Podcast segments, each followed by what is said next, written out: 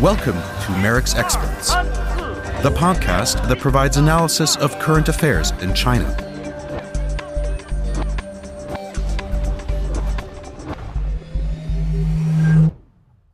Good morning, and welcome to the podcast of the Mercator Institute for China Studies in Berlin. My name is John Lee, and I'm a senior analyst at MERICS. Today's topic is the Second World War in China and the way in which it is remembered today, among the least known aspects of World War II, yet crucial in shaping the politics of post-war Asia into the present moment. Today, my guest is Professor Rana Mitter of Oxford University, one of the world's foremost historians of contemporary China, who's written extensively on this topic. Professor Mitter's latest book, China's Good War, looks at the reconstruction of China's historical memory of World War II and some implications for contemporary global politics and for China's domestic politics. Professor Mitter, welcome very much to the show. John, it's a great pleasure to be on your podcast and also to be doing something with MERICS, which of course has a worldwide reputation in terms of rigorous studies of contemporary China. So it's a great pleasure. Thank you very much. Um, now, perhaps to begin with, for those who are unfamiliar with the course of events, and particularly since, as your book goes into great detail on China's experience of World War II started rather earlier than the date we normally associate with that conflict, could you please give us a quick rundown of the relevant events? Absolutely. And this is something I have to do on occasion because, in a sense, for those of us listening in the Western world, World War II is something that most of us think we're pretty familiar with in one way or another, particularly if we live in Europe. And yet the Chinese aspect of it is perhaps the least familiar theatre of that entire conflict. And so it's perhaps best to summarize it not by trying to give a chronology, but rather giving a few key facts, which I think give the scale and extent of that conflict on the Chinese side some sort of framework. So first of all, it's worth remembering that China fought longer than any other allied power during the Second World War. Its war began in the summer of 1937 two years before the war began in Europe, and of course, four and a half years before the Americans and British entered the Asian War at Pearl Harbor. In addition, the Chinese casualties during that, that eight year war were extraordinarily high, over 10 million, possibly even as high as 14 million, according to some uh, calculations, involving, of course, combat deaths, but also civilian deaths, deaths from disease, famine, starvation, and a variety of other causes that would have been far less likely if the war hadn't taken place. The third figure I'll give you is the scale of the refugee crisis within China. 80 to 100 million Chinese became refugees in their own country during those years, having to up the uh, to, to, to, pull up their uh, their roots and move to other parts of their own country for years on end unsure when they would return home.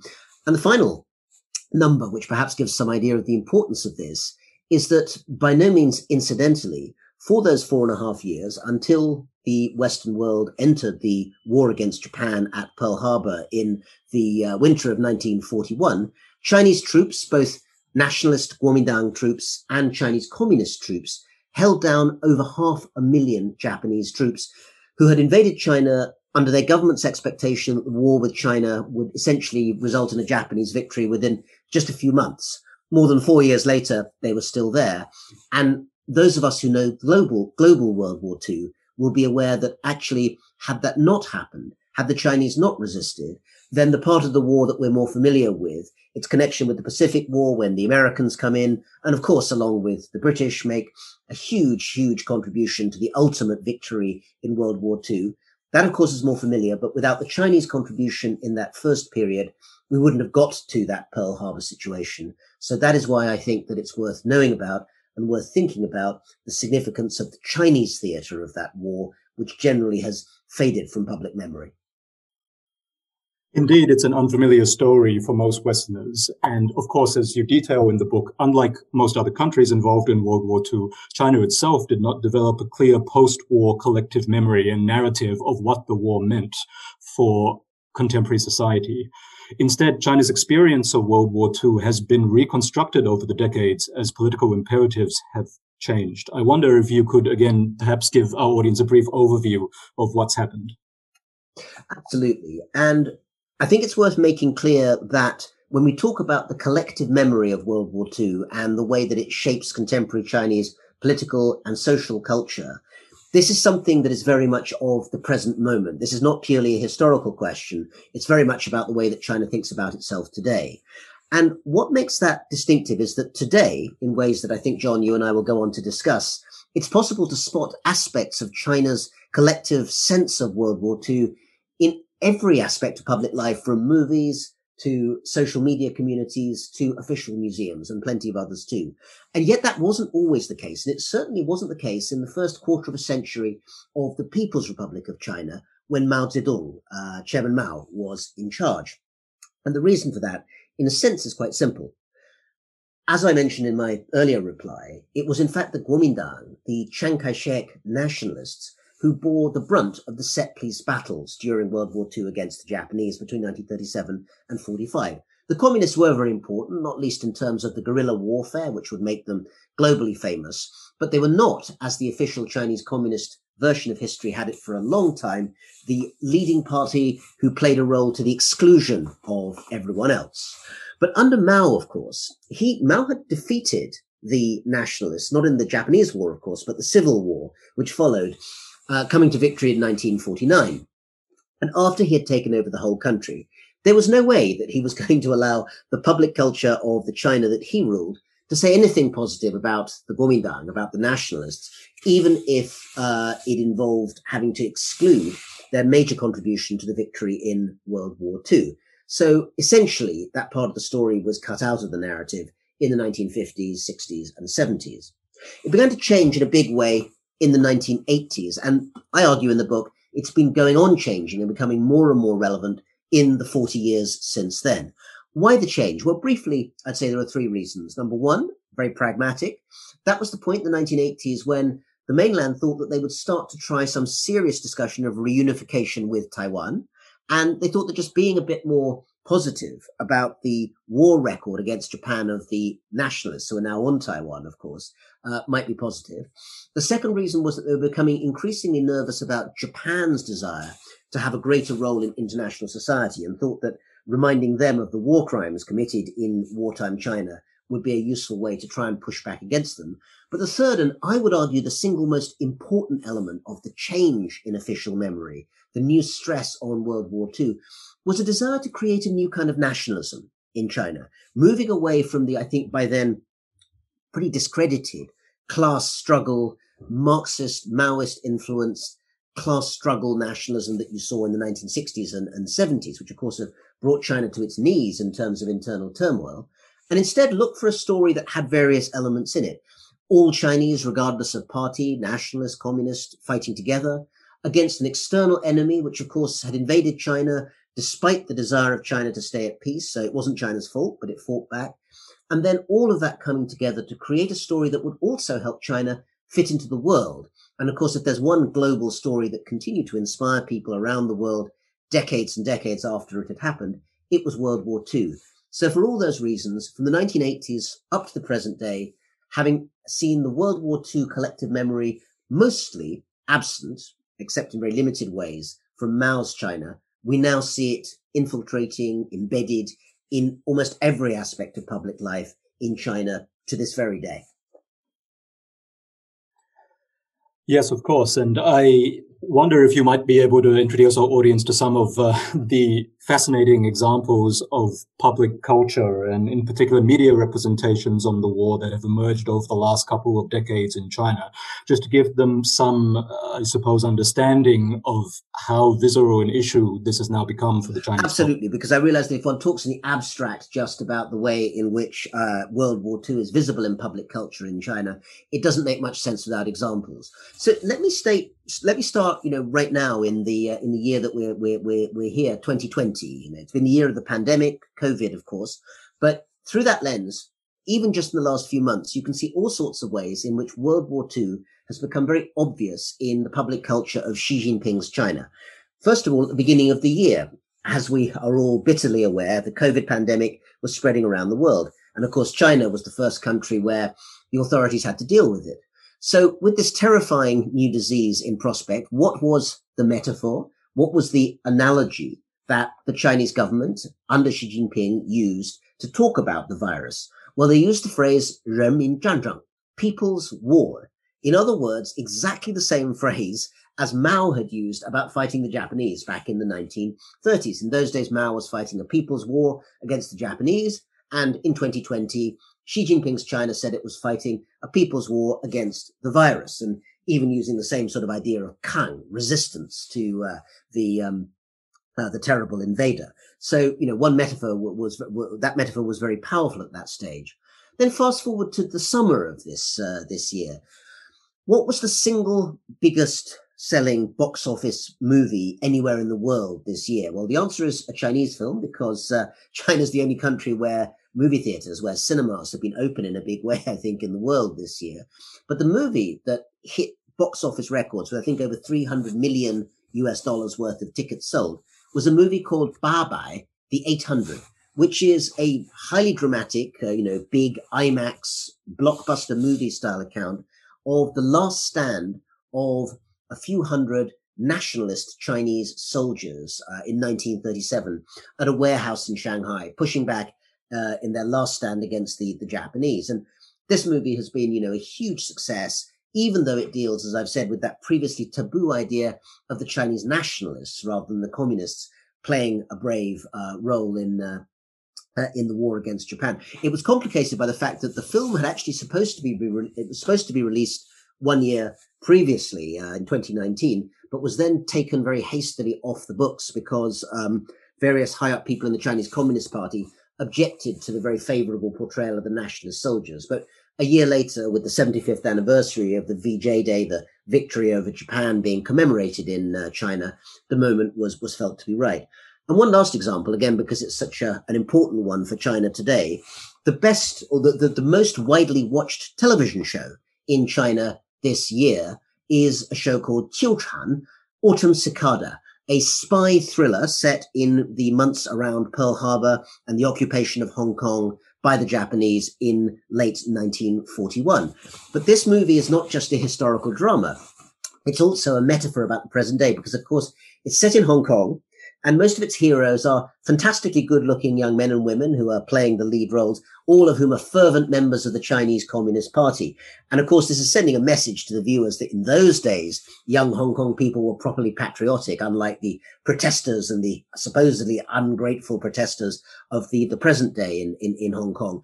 So even there, World War II can be used by today's Communist Party to send a very powerful metaphor about the present day and use China's very rich and um, you know well-populated media um, environment to send out that message. But the thing that all these three things have in common: the movie, the TV show, the antivirus metaphor, is that they turned to World War II. It still has this huge power in the minds of uh, of the in the collective memory that China has of those events.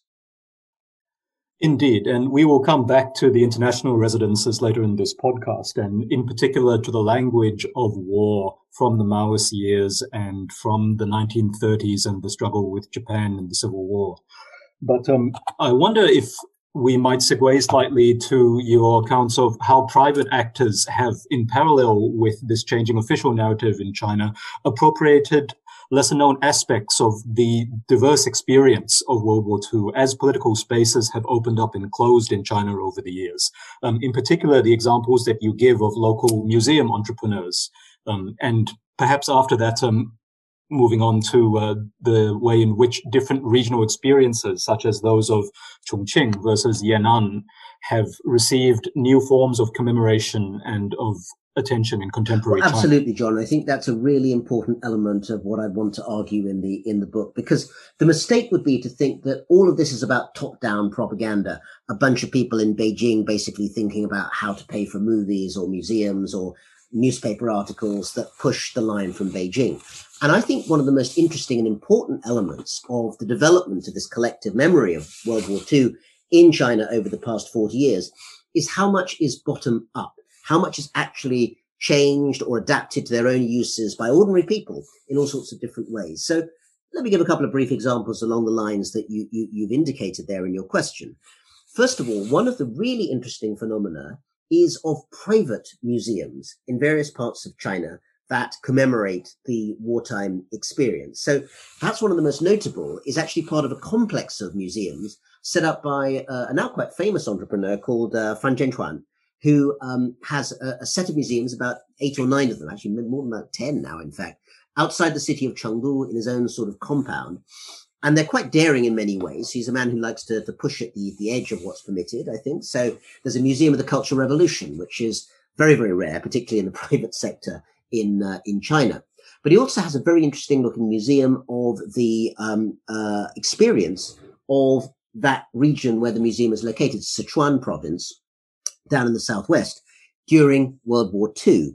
And his argument, basically, and the reason that he's put these, these items on display in the museum, is that in the southwest, because it was the nationalist area of control during the war, not a communist area, that its history was always kind of downplayed. It was ignored during that uh, period of, of Mao's rule in particular.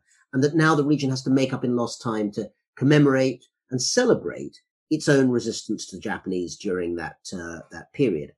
And I would also say that something, uh, one other example that gives, I think, an indication of why so many really ordinary people found this such an important thing to be able to reclaim their elements of popular memory of that period. So there's a wonderful project called uh, Chuda uh, Going to the Interior of the Country, which is really a collection of oral histories compiled by some wonderful historians, including uh, Su Zhiliang, who's based in um, Shanghai, um, which were basically stories taken from people aged in their, you know, mostly 70s, 80s, 90s, uh, about 15 years or so ago, um, who had all been part of that huge exodus downriver, down the Yangtze River, from eastern China, from Nanjing, Shanghai, uh, those cities, up to Chongqing, the temporary wartime capital of China, during the years of the war. And the thing was, all these people had had these memories running around in their families of, you know, being suffering these constant air raids, which was a very frequent and terrifying experience in wartime Chongqing, of cold, of lack of food, of having to hide in air raid shelters. You know, all these things were memories carried on in the family, but were hardly ever talked about in public because the city itself had been a nationalist and not a communist area of control. So when things opened up, when there was more space granted by the party for people to talk about their own personal histories, these people made up for lost time. And in both a television series and the book that um, I've mentioned of the oral histories, all of these stories are recorded. And there's one particular quote, if I may give it to just finish the thought, that I think really summarizes why this was so important to people. One person told one of the interviewers from the university we're old people. We don't mind dying. You know, that's, that's part of what comes to you in life. But we're very, very frightened about our stories being hidden and fading away without anyone ever having heard them. And that was why for them it was so important to get these oral histories out in some published public form just before they slipped out of living memory. So, as I say, this collective memory of World War II, of course, it's about what the Chinese Communist Party wants to tell the world. And that's a large part of the book. But a very large part is also about ordinary Chinese people saying, well, we share some parts of that, but we have our own views as well. And sometimes those will not be the same view as the one that comes top down from the Chinese state. Indeed. And having personally, may I add, been to a number of public, including the three official war remembrance museums that you detail in the book myself, as well as a range of the private ones, I can certainly confirm that there is a fascinating range of historical memory in China if you're able to dig below the surface. This is MERICS Experts. I am John Lee, Senior Analyst at the Mercator Institute for China Studies, and speaking with Professor Rana Mitter of Oxford on his new book, China's Good War, which tells the story of the construction and reconstruction of the memory of World War II in China and its implications for the present day. We have been talking, Professor Mitter, about China's domestic politics and culture. I would like now to move on to what for many listeners, I suspect, may be the more pointed uh, relevance of this phenomenon, which is contemporary international politics. And in particular, the way in which the history of the Cairo and Potsdam conferences and the transition from World War II directly into the China Chinese Civil War and its messy aftermath has shaped contemporary Asia, um, in particular China's territorial disputes with its neighbors, and also its diplomacy regarding the nature of the current international order and China's place within it. Absolutely, John. And of course, you know, for many of us from the outside world who are trying to understand how China is rising, where it's going, and where there are opportunities and where there are vulnerabilities, I think that this question of how it's engaging with its own World War II history and using that to shape contemporary international relations is a really important element of uh, of the mixture. So let me sort of specify where I see this happening. One example actually was given to me earlier this year in uh, the country that you're sitting now, I think, in, in, in Germany, because uh, pretty much the last trip I was able to make out of the UK before the lockdown early this year was to the uh, Munich Security Conference. Uh, and amongst all the speeches on geopolitics, which always go on there, uh, I got to hear uh, Foreign Minister of China Wang Yi, who I think was making a pretty pointed set of comments to uh, then Defense Secretary Mark Esper.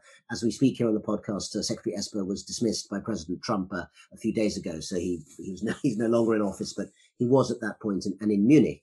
And what Minister Wang Yi said in his comments, which were not friendly comments towards the US, it must be said, was to say, you and the Western world should not forget that we in China were the first signatories to the United Nations Charter in San Francisco in 1945. In other words, and this is one of the points that I, I make at some length in, in, in the book, because I do think it is important. China has moved in large part from what it used to say under Mao, which is that they that China was excluded from the international order and it would seek to create its own alternative order, first with the Soviets and then on its own in terms of being a third world leader. That has almost entirely reversed. These days, China wants to portray itself as being the true, certainly a co-founder, and these days, certainly under President Trump, the true um, inheritor of the 1945 settlements. So Dumbarton Oaks, uh, the United Nations, Bretton Woods, and the international economic system, and the whole UN structure. That is now something that China is pleased to say, in a sense, using Dean Acheson's phrase, that it was present at the creation.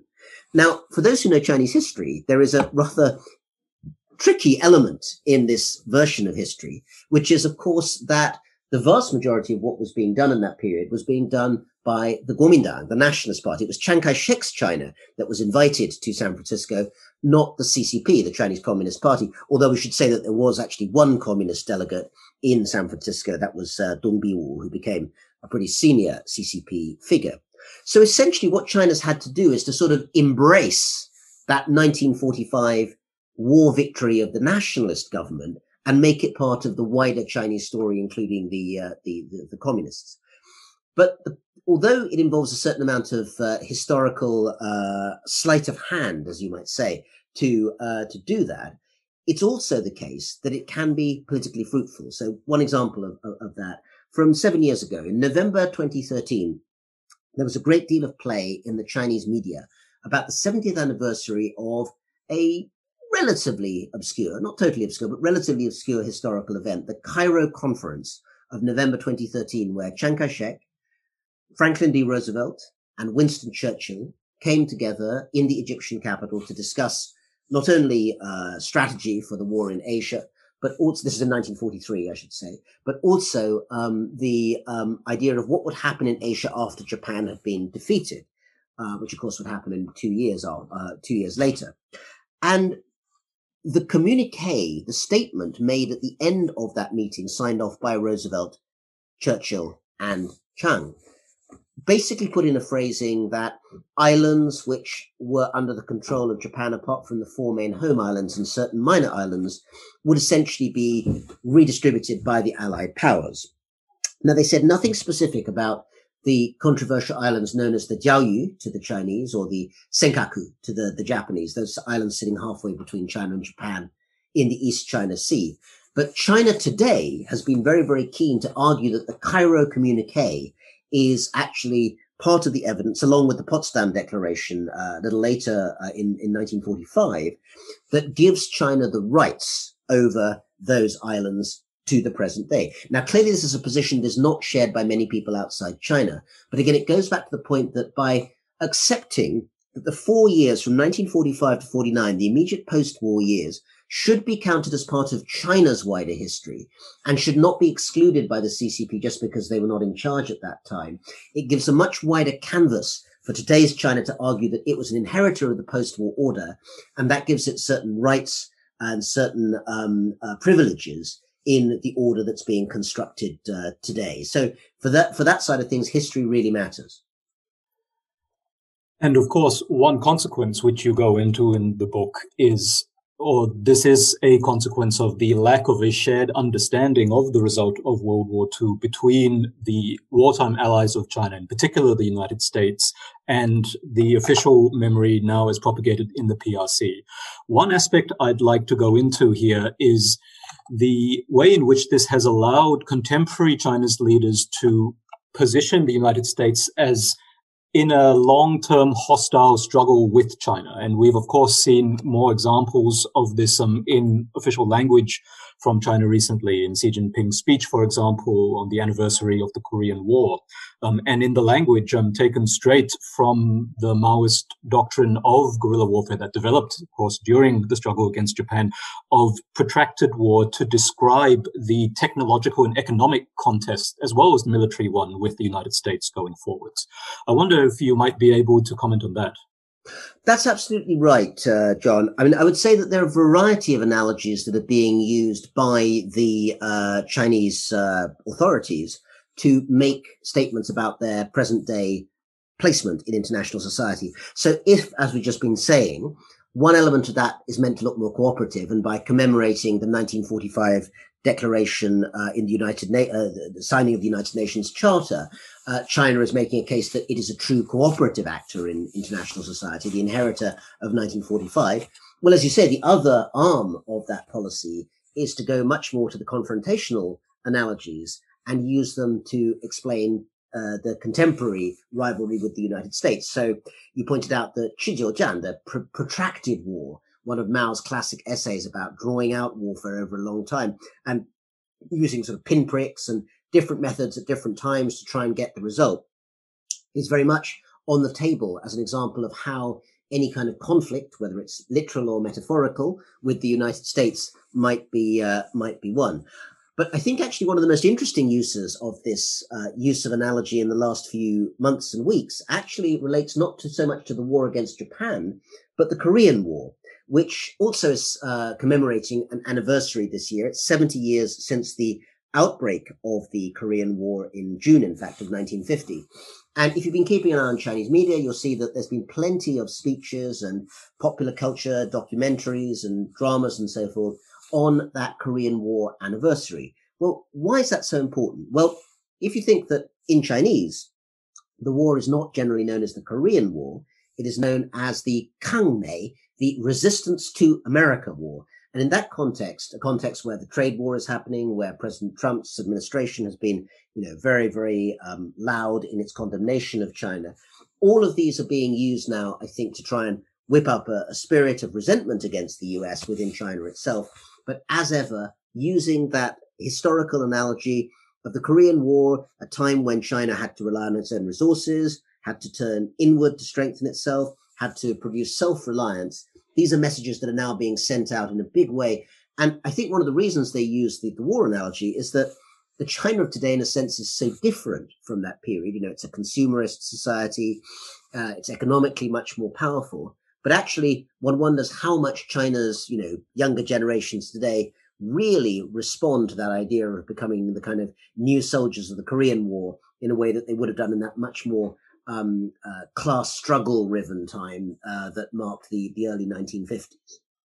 And of course, one also wonders how the Koreans react to this, which brings us to the next fascinating um, analogy or metaphor that you use in your book of circuits of memory. Now, it's quite clear, I think, from what you've described so far, that there is not such a shared circuit of memory about what World War II means uh, between the Western world, generally speaking, and China. But what is of great interest in contemporary politics in Asia is the potential for China's active diplomacy in this area to construct such a shared memory circuit with other Asian countries. And here, of course, um, Japan is excluded. But apart from the South Koreans, um, the experience of Japanese imperialism in Southeast Asia is something which obviously Chinese official propaganda now tries to leverage. So I wonder again, in the context of an emerging great power struggle, as it's perceived in this region, how much utility you see in this from the viewpoint of Chinese foreign policy. Um, yes, John, I think that's absolutely right. I mean, this term which I, I, I, put in the book, circuits of memory, just to explain very briefly, what I mean by that term is that when we think about collective memory of any event, but certainly of the Second World War, although it was a global war, the shared memory is not global. I think those of us living in Western Europe have a shared circuit, as I would call it, of collective memory. You know, in Britain, in France, in Germany, whether Axis or Allied powers uh, back in the 1940s, we all have, I think, a pretty shared interpretation of this as a war when, you know, Nazism menaced Europe. Uh, the Allied powers did come together eventually, fought back against it, destroyed Nazism, and um, solidified Europe for, for, for democratic um, uh, rule afterwards. Now, there's lots of flaws and um, differences you could put in in that, that explanation. But broadly speaking, I think it's a collective memory of the meaning of the war, which is widely recognized. No such shared collective circuit of memory exists in Asia for a variety of reasons, but the main one is that the region splits up politically so early on, you know, really by the late 1940s, in a way that was not true of Western Europe. Obviously, Western U- East were divided in Europe, but within Western Europe, there was partly because of the Marshall Plan and shared American um, sponsorship, uh, a shared circuit, you might say. So the question for the Chinese these days, in pushing forward this idea about themselves as inheritors of 1945, as moral victors of World War II for having fought so long against the Japanese, is how effective can it now be in terms of shaping a narrative around themselves? And I think the short answer is that it's going to be a hard stretch, but the Chinese are making it harder for themselves than they have to. I mean, first of all, reviving these sorts of memories when there have been so many different separate circuits of memory in Asia for decades is much harder to do in the 2010s or 2020s than it would have been in the 1950s. But, you know, in that intervening period, Japan, Southeast Asia, you know, these countries went essentially separate ways. And certainly they were separate from China in terms of any kind of shared collective memory. Um, in the present day, I think it's fair to say that the narrative is also quite a, a hard one to sell to other countries for two, two reasons, really. The first one is that although you can find many hypocrisies within it, there's still something very powerful about that Western circuit of memory, which is about World War II as a war for democracy. And the one thing that the Chinese Communist Party neither claim nor would be able to claim is that uh, China fought against the Japanese to try and uh, promote at least liberal democracy. The very best, you could say they were trying to bring order to the, the region, which perhaps ultimately uh, you could say that they uh, they did. And because present day China is very far from a democracy, the moral freight of a message saying that China fought 70 years ago, 75 years ago to make the world safe for consumerist authoritarianism is not in and of itself a very um, weighty kind of, of, message. So that's one of the problems. The other one is actually more pragmatic, which is that Chinese diplomacy can be very skilled on occasion, as the recent signing of the RCEP um, uh, trade agreement uh, shows just a few days ago.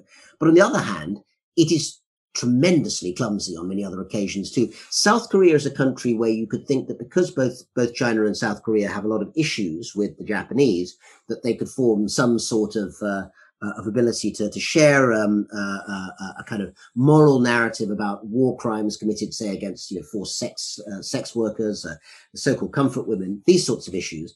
But then, you know, every time that China actually manages to get some kind of commonality on that story, it then suddenly turns against South Korea and, for instance, you know, orders a boycott of South Korean companies because um, South Korea was willing to take uh, uh, American missile defense uh, under the THAAD system, or you know some other kind of diplomatic gaffe. So in that sense, I think that part of the barrier in terms of that sense of wider moral narrative being created is China's own inability to turn its diplomacy outwards in a way that looks towards creating favorable narratives over the long term and inevitably always getting caught up in the short term by this very confrontational diplomacy, which looks great at home on social media, makes China, you know, obviously sound very loud in the in the world, but doesn't actually do very much to create that kind of sense of genuinely shared um, shared endeavor. Chinese diplomacy, in other words, moves from from shrill to saccharine and then back to shrill very very quickly, far too often. I think that's quite a graphic but very apposite metaphor there of a pendulum with Chinese diplomacy.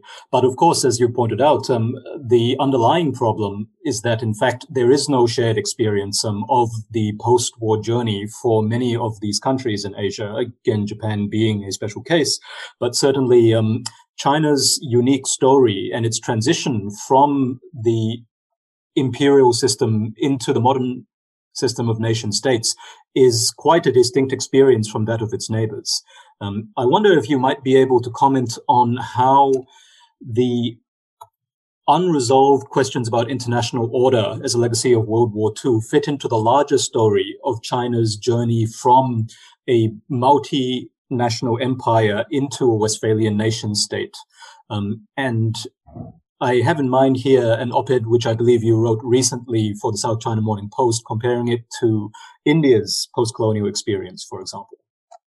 Yes, that, thanks for that, John. Uh, and again, uh, uh, that and other uh, op-eds are available on the South China Morning Post uh, webpage for those who'd like to, to check them out in, in more detail. Well, in the India-China comparison, I was actually just picking up on, on a slightly odd historical anomaly, but one that I do think is real, which is that the, the collective memory of imperialism and the experience of Western imperialism in particular in both countries has ended up with a rather different sort of result. In India, I mean, goodness knows there are dozens of things which are creating turbulence and turmoil in India, including you know the rise of Hindu nationalism, uh, the continuing anger about uh, relationship in the region with Pakistan, uh, of course the, the, the the the conflict with China is one obvious one over the summer. The one thing that doesn't seem to me to be dominant. It's present, but it's not dominant in the way that India thinks about itself today, 70 years on, is resentment at Britain and British imperialism, which is quite odd in some ways, considering that Britain, you know, ruled the place for more than 200 years uh, and often in very, very brutal ways. I was just reading a book um, this last weekend about the Amritsar massacre of 1919 and remembering quite what a horrific event that uh, that was with, you know, hundreds and hundreds of deaths in uh, uh, in, in that uh, in that end. So it's not as if there isn't material for resentment, but for whatever reason, India seemed to sort of move on and actually develop a rather warm, if in some ways slightly ironic, relationship with its former colonial masters. That hasn't been the case with China. I think, although Japanese imperialism clearly sort of triggers the most um, virulent uh, language in, in, in China, I think it's fair to say that there is still a great deal of resentment. You know, the Opium Wars and other aspects of British and French imperialism in the country still have that kind of valency. And I did suggest that perhaps moving on past that might be an important thing for a country which is now putting itself forward as a, a global power in a wider sense. But I think I'd also see that in a slightly different context. So, since you mentioned that there's a variety of factors, um, John, let me just briefly say aside from history, which we've obviously been concentrating on in this conversation, and as a historian, I love to, to talk about that. But aside from the memory of war and the impact of imperialism, it's worth remembering, I think, that China's sense of itself in the present day draws on at least two or three other long-standing threads. I mean, the longest standing thread is that even today, understanding some of those older philosophical traditions, Confucianism, legalism, Taoism, I think is important in understanding how in a modernized form, they inform Chinese mindsets in terms of how they think. Not in some simplistic way that people read the, you know, the art of war of Sun Tzu and then kind of just follow it word for word, but in the way that we always know that Judeo-Christian norms shape large parts of, of Europe. So Confucian norms still have an immense importance in, in, in China. Then, you know, in a sense, I'm always surprised that people don't spend more time looking at what the Chinese Communist Party says about itself. The clue is in the name. It's a communist party. Marxism, Leninism, Maoism, and the philosophical ideas, many of which, of course, are originally Hegelian, which emerge from that, ideas of contradiction, ideas of struggle, these do, I think, really say something important about the way that China thinks about itself in the wider world. And the final thread I'll add to the, the list in terms of uh, factors that shape China's identity is one that, again, actually has at least two precedents. In the early post-war period, it's not always well known, but you know, it's one of the things I've been doing research on. Chiang Kai-shek's, China in the aftermath of 1945 wanted to be a leader of the new post-colonial world, but it was too weak to do that, didn't have the money, and then it collapsed in the civil war. So that never happened. In the 1960s, Mao had more success in becoming a leader of what became known as the Third World. And in places like Tanzania, Zambia, you know, you can see a predecessor of today's Belt and Road Initiative with the uh, uh, infrastructure initiatives that, that, that were carried out under Mao's China. But today, of course, you might say the third time round, China finally gets to put both the money and the intention through the Belt and Road Initiative into the idea that it is the true leader of the global South in the present day. And while we spend a lot of our time rightly thinking about what China wants to do in the West, what it wants to do with America, what it wants to do in Germany or, or Britain, actually, so much more of the real story is in Africa, in Southeast Asia, in Latin America. And it's that aspect of China's identity its aspect of itself as that leader of the global south that I think also, along with these other factors of history, philosophy, Marxism, and so forth, shapes the way that it thinks about itself in the world. And you can't understand the whole picture, I think, without seeing that all of those things have an influ- influence on the very complex mixture that is China today. Indeed. And it is, of course, these historical Chinese aspirations to leadership going all the way back again to the imperial age and to the much caricatured tributary system, which is a source of anxiety for not just China's neighbors, but every country around the world now touched by expanding Chinese power. So in conclusion, I'd like to draw that together with the, what are often seen as atavistic aspects of World War II remembrance and of contemporary Chinese nationalism. Um, I recently listen to David Runciman's interview of your Oxford colleague, Margaret MacMillan, on her new book about the origins of war and its persistence as a phenomenon through human history. And of course, towards the end, she discusses your book and contemporary China. I wonder if you see any uh, possibility for return to the militant nationalism in contemporary China that we associate with the earlier 20th century, or perhaps more darkly with more recent experiences such as that of the Balkans in the 1990s? An excellent question there. Uh, I think perhaps one of the most important ones facing the world today, John. I would say that it's important to understand nationalism in a broad sense in China. I think the sense of China rediscovering, say, its own history and using that to work through traumas about itself is something that's natural to many countries. And I think we should not find ourselves, um, you know, too resentful or worried about that aspect of things. You know, if people are looking to the recent past to understand, you know, their own traumas and heal them, that is something that happens in a whole variety of countries that have been rent by civil wars and by other internal traumas. But I think we do need to be spending time working out how we are going to talk to China and engage in a conversation in China in which China is able to accept that the rest of the world does have some uh, significant right to be able to talk to China about what makes the rest of the world uncomfortable.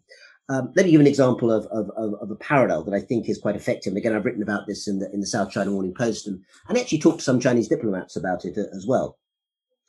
One of the aspects of China's growing sense of nationalism and strong, you know, identity both at home and abroad is marked by its seeming inability to have any kind of very nuanced conversation about China's role in the world. China's officials love it when people praise things which should be praised, like China's amazing innovation in technology, um, or um, its ability to move, you know, move millions of people at home out of uh, out of poverty, uh, or indeed a whole variety of, uh, of issues to do with, you know, long-term planning on higher education, uh, science, and all these sorts of things.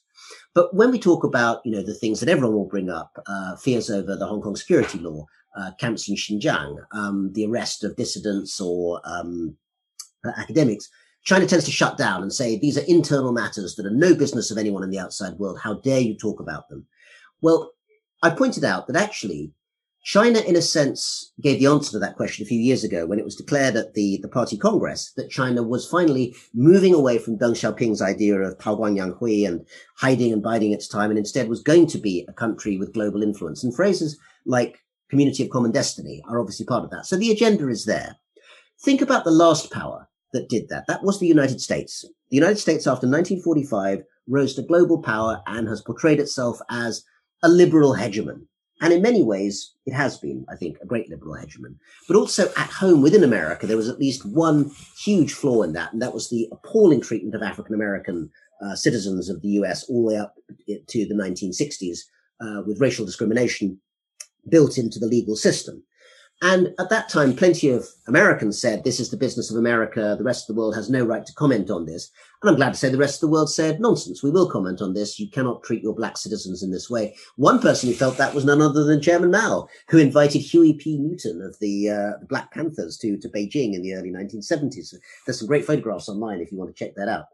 So the wider point is this: if it is open to China to criticize uh, America, even you know in the seventies, or indeed in the present day, and I see that Chinese embassies around the world were tweeting about George Floyd, the horrific killing of George Floyd earlier this summer, and right, rightly so. That's absolutely fine it is not logical then for China to say, but actually, when it comes to our internal business, where you know you don't like what's going on, you're not allowed to talk about that. We can comment on America, but you can't comment on China. Well, obviously, that doesn't work. And when I've pointed this out to uh, to many Chinese friends, you know, they they'll usually point out that yes, it is necessary for China to learn more, to take criticism. So I think that that might be the answer. I don't think we need to fear the idea that China is gaining a strong, confident sense of itself.